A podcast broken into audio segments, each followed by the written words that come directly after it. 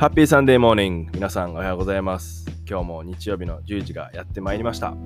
このチャンネルでは写真家映像クリエイターの伊藤周の、まあ、日常だったりとかクリエイターとしてのですね、生活している中での気づきだったり、あと旅先での出来事なんかをシェアしているチャンネルです。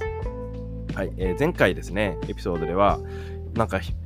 珍しくっていうか多分初めてかな、アニメのことを話したんですよね。まあ今めっちゃハマってるアニメがありますみたいな、推しの子っていうアニメをなんかたまたま見たら面白かったですっていう、そこから気づいたこととかを、えー、前回のラジオではシェアしてたんですけど、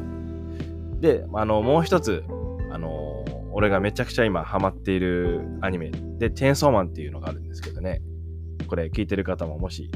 見たことあったらわかると思うんですけど、もうそのチェーンソーマンっていうアニメにめっちゃハマってますよっていう話をしたらですね、あいっこコメントをいただいてますね。ゆうさん、さっきも推しの子大好きで家族みんなに、えー、勧めてきますよ。シュウさんがチェーンソーマン好きなことにびっくりしてるらしいです。はい、びっくりされてますね。さっき言って娘さんのことですね。そう、チェーンソーマンもうなんかね、何がいいんだろうって聞かれると、なんかこうストーリーが深いわけでも特にないし、うーんなんかめっちゃいい話だったっていうわけでもない。なんかワンピースとか、ワンピースも俺好きなんですけど、ワンピースもあのワンピースはワンピースでね、感動的だったりとか、なんか今の時代の流れを表現してたりとか、こう世界の政府の闇とかね、なんかテーマが結構深いんですよね。だからこう よ, よく読み解いていくと結構深い漫画だったりするんですけど、まあ、チェーンソーマンはそういうところに惹かれてるっていうよりは、なんか爽快っていうのかな、なんか人間ってこうまあ何でも陰と陽とか表と裏とかあるじゃないですか。で普段人がこう表に出しちゃ世間的にまずいよねみたいな感情を思いっきりこう吐き出させてくれるっていうか、だから見ててすごい気持ちいいんですよね。なんかヒーローがね、ダークヒーローっていう設定なので、こう綺麗事とかはあんま言わないっていうのも気持ちいいのかもしれない、見てて。まあとにかくもう僕はハマりすぎて、オープニングテーマとかね、あのチェーンソーマンのサウンドトラックを最近はもうループで車で聴いてますよ。はいまあそんな、そこまでハマることもなかなかないんですけど、まあそんなアニメがあったので前回は紹介したんですけど、えー、最近のこと、屋久島はですね、昨日おそらく梅雨が明けました。イエーイ。夏の屋久島は最高なので、えー、まあみんなね、この夏っていう瞬間を待ち遠しく待ち遠しく待ってた待ち遠しかった待ち遠しかったんですけど、まあなかなか梅雨って長いじゃないですか。今本州にいる方はまだまだ梅雨で雨の毎日かなと思うんですけど、なんか雨の時ってみんなどんな風に過ごしてるのかなって思って、まあ僕はフリーランスっていう仕事柄もあって、撮影の仕事がまあタイムスケジュール的に決まってることでなければ、いつ編集してこうとか、いつこう自分の活動のね、ホームページ更新してとか、ね、エスエヌエス 更新してっていうのは時間にあんまり縛られてないわけなんですよね。だからあの、まあ、毎日雨降ってた時は仕方なく家にずっといるし、もうその時はね、もしいざ晴れた時に外に遊びに行けるようにっていう感じでガーって仕事に向き合って、全部必要な、えー、やらなきゃいけない編集とかを全部終わらせてっていう感じで動いてましたけど、昨日からとかね、昨日一昨日ぐらいから急に気温が上がってきたのかな。太陽が出始めると何が起こるかっていうと、このもうびしょびしょに濡れたこの島に、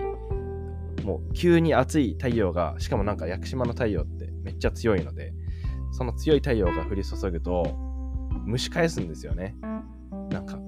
本当にこうびっくりするぐらい、なんていうかな、何で表現したらいいかな。例えばポテチ、映画見ようと思って開けるともう一瞬でふにゃふにゃになるみたいな、大げさじゃなく本当にそんな感じなんですよ。まあ、あとは洗濯物とか外に干してると、晴れてるのになんかこう湿っぽいっていうかね、なんか空気中の水分がもう異常なほどにあって、だから要は家の中もめちゃくちゃ暑いんですよ。で、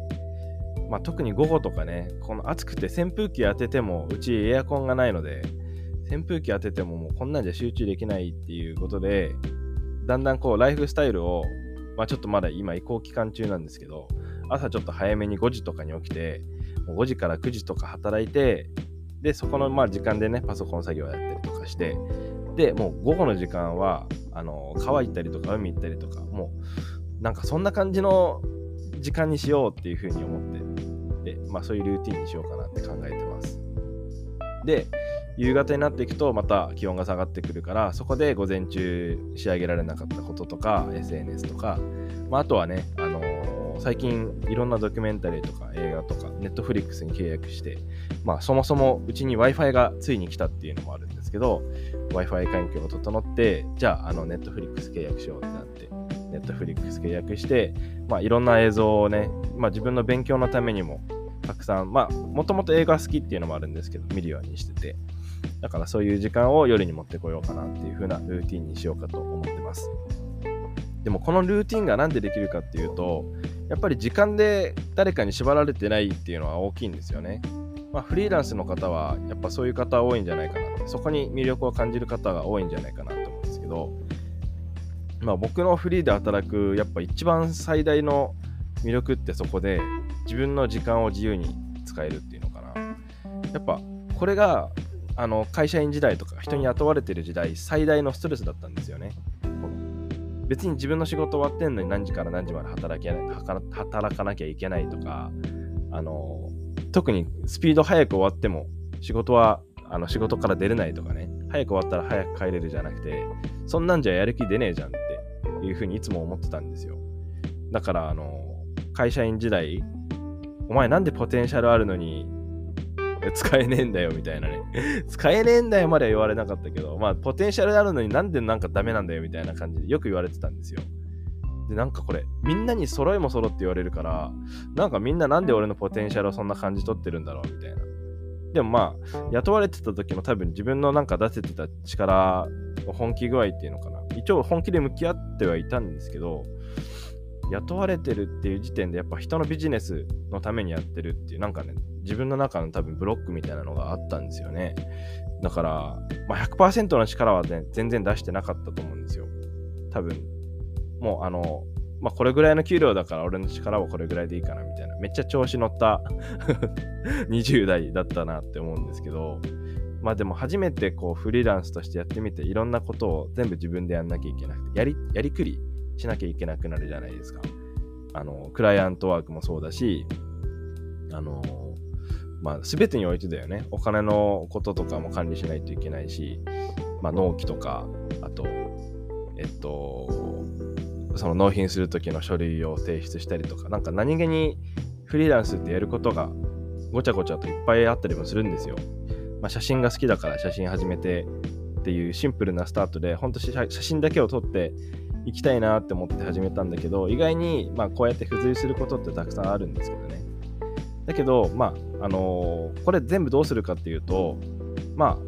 お金に余裕があったりとか、もう自分はそこは人に任せるっていう感じで外注するか、あとはもう自分の中で効率よくやっていくしかないじゃないですか。だからやっぱフリーランスって言ったらやっぱ時間をどう使うかっていうことを、まああとはその自分の仕事がもし忙しくなってもそっちに振り回せないで、あのいかにね、なんでこのフリーランスっていうライフを手にしたんだっけって人それぞれ違うと思うんですけど、やっぱり仕事ありきっていうよりもライフがありきの、まあ、仕事がある、自分の理想の人生を過ごすためにそういうスタイルの仕事が、まあ、フィットするっていうかね、そんな感じの考え方で僕はフリーで働いているので、まあ、こうやって昼間はもうあの仕事しないで朝早くてっていうのも自分で決めてるから、あんまりしんどいとも思わないんですよね。まあ、こういうところがフリーランスとして働ける、まあ、僕の思う一番の、まあ、メリットっていうか、そこが一番理由でやってるっていうかね、はい、まあそんな感じに思ってます。で、そんな中であの昨日ちょうど僕のパートナーと時間の話をする機会があって、今彼女はですね、オンラインで暦を教えるっていうことを始めて、で昨日が初めてのそのセッションスタートの日だったんですけど、まあ、その暦の手帳を使って、なんか、あの、俺の、俺にとってのその暦のね、今年いちねん、どういう風にしていくかみたいな、まあ、目標決めじゃないけど、なんかそういうことを昨日カフェに行きながらやってたんですよ。で、そこでタイムレスネスっていう言葉が出てきたんだよね。なんかタイムレスネスって日常会話であんま使ってこなかったし、でも意味はわかるんだけど、で、多分ほとんどの日本人がタイムっていう言葉は、あの、英語だけど理解できる言葉だし、レスっていう言葉もよく聞く、ネスっていう言葉もなんとなく聞くっていう、このなんとなくが入り混じった言葉だなって感じて、でなんかすごく惹かれたんですよ、この単語に。言葉って面白いなって。まあ日本語もものすごく面白いんだけど、英語もね、あのー、背景とかその歴史的な部分を見ていくとすごく面白い言葉だったりもするので、まあなんかそんなことでこのタイムレスネスっていうことからなんか自分のこう考えとか気づきをいろいろ書き出してみたんですよね。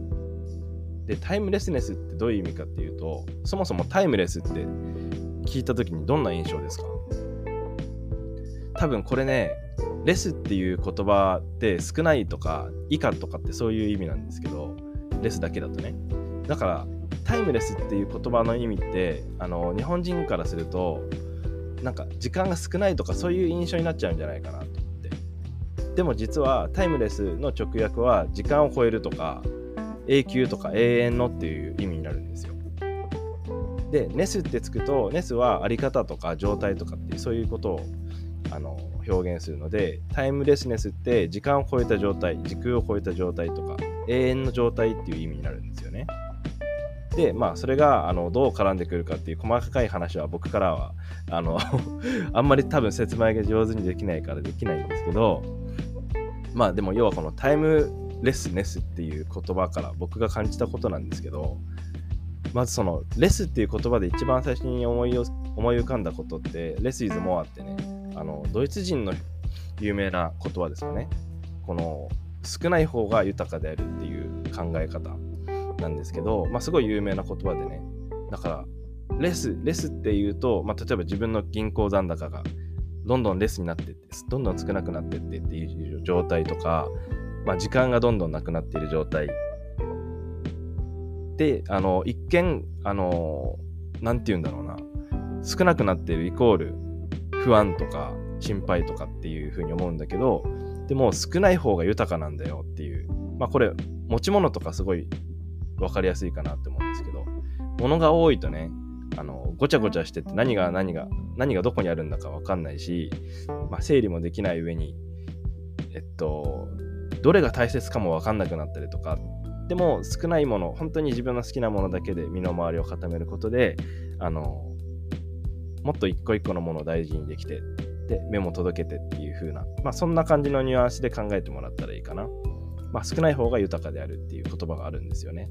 だからレスっていう僕のあのイメージってそんな感じだったんですよ。でタイムレスっていうと、なんかこれね、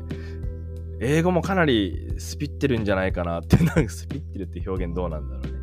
思うんだけど、だからそういう意味のレスっていう、なんとか以下とかなんとか未満みたいな、そんな意味を持つレスをくっつけると、タイムレスっていう言葉を作ると、なぜか不思議と時代を超えるとか永遠っていう意味になるって、これどういうことって感じじゃないですか。なんかね、こういうこと考えるの俺結構好きなんですよ。はい、なんかうーんなんていうかね、時代とか歴史を必ず言葉って感じさせてくれるから、まあ、その時に昔の人ってこれに気づいてたんじゃないかなみたいなね。時間がレスなほどあの時空を超えていくっていうか、無限に近づいていくっていうか、なんかそんなイメージのことを多分昔の人って感じ取ってたんじゃないかなっていうふうに感じました。まあそんなところからこういろいろ想像が膨らんだタイムウェルネ、えー、タイムレスネスっていう言葉だったんですけど、なんかまさにそうだなっていう感じたのが、この時空を超える条件、自分の時間を無限にする条件って、どれだけ自分の時間を大切に過ごすかっていうことだよなって思って、だからあのだらだら仕事をするっていうことの正反対ですよね。このはちじかんじゅうじかん与えられた仕事をこうやんなきゃいけない。まああの特に日本人ってかなり生産性を求められるから、実際雇われたらだらだらする時間なんてなくずーっと働いてると思うんですけど、でもずーっと働くっていうこと自体が効率がいいのかどうかっていう話ですよね。はちじかんで契約してるからきっちりはちじかん働いてもらいますっていうことが本当に効率いいのかなっていう風な、まあそんな感じです。で、えー、まあこうやってフリーで働くと何時間でこの編集を終わらせるかっていうのが全部自分次第なわけで、だからこれをもう長く長く長くね、だらだらいっかげつかんかけて編集することもできるし、でもそれを濃縮してものすごい集中していちにちでもしかしたら同じクオリティで、もしくはいっかげつかけるよりも高いクオリティであの完成させることもあるかもしれない。だから、あのーまあ、フリーってねすごい面白いしやりがいがあるなって感じるんですけど、まあそのところから時間の考え方、時間ってみんなに平等に与えられたもので、で一応こうにじゅうよじかんっていう考えが一般的にされてて、このにじゅうよじかんっていうものは好きに使えるっていう、みんなにある意味平等に与えられたものなんですよね。だからこことどう向き合うか、自分のどう時間をどう使うか、時間ってものすごく価値があるものだから、まああの時給で働いたりとか、撮影も時間で料金が決まってったりとか、その時間は自分の価値であるって思うんですけど、だからここの価値、自分の価値っていうものをあの下げないでほしいなっていう風なね、まあそんな今日はメッセージでした。まああの僕も写真始めた頃いちじかんいちまんえんとかね、なんかそういう金額で撮ってた頃とかもあって、やっぱ自分に自信がつくまでそれって多分大事な時間なんですよね。だけど一生いちじかんいちまんえんで撮ってたら、まあさんじゅうじかん撮ればさんじゅうまんになって、一応なんか今の日本ではねそれなりには食わせるかもしれないけど、さんじゅうじかんさんじゅうにんも毎月常にあの写真撮ってたりとかって俺は嫌だなって思うから、あのもっとね自分の時間が欲しいからフリーだフリーランスになったので、だったら自分の時間の価値ってどういうどれぐらいの金額なんだろうなとかっていうのをね、まあ、そんなことを考えていきながら料金設定したりとかメニューを作ったりとかっていう風にするように心がけてます。まあそんな感じで今日は時間の話でしたけどもね、あのそこから自分の感じた気づきだったりとかっていうことをシェアさせてもらいました。まああのー、このラジオ毎週日曜日のじゅうじに更新するようにしているので、また気になった方はですねスタンド エフエム のアプリをダウンロードして、えー、フォローしていただけるとあのお知らせが届くようになって、であとプレイしてからあのブラウザで開いてると画面が消えると音も消えちゃうんですけど、アプリで 開, 開いておくと音楽のアプリみたいに、まあラジオなのでね聞き流してもらえたら嬉しいなって思います。はいということで、えー、また来週の日曜日、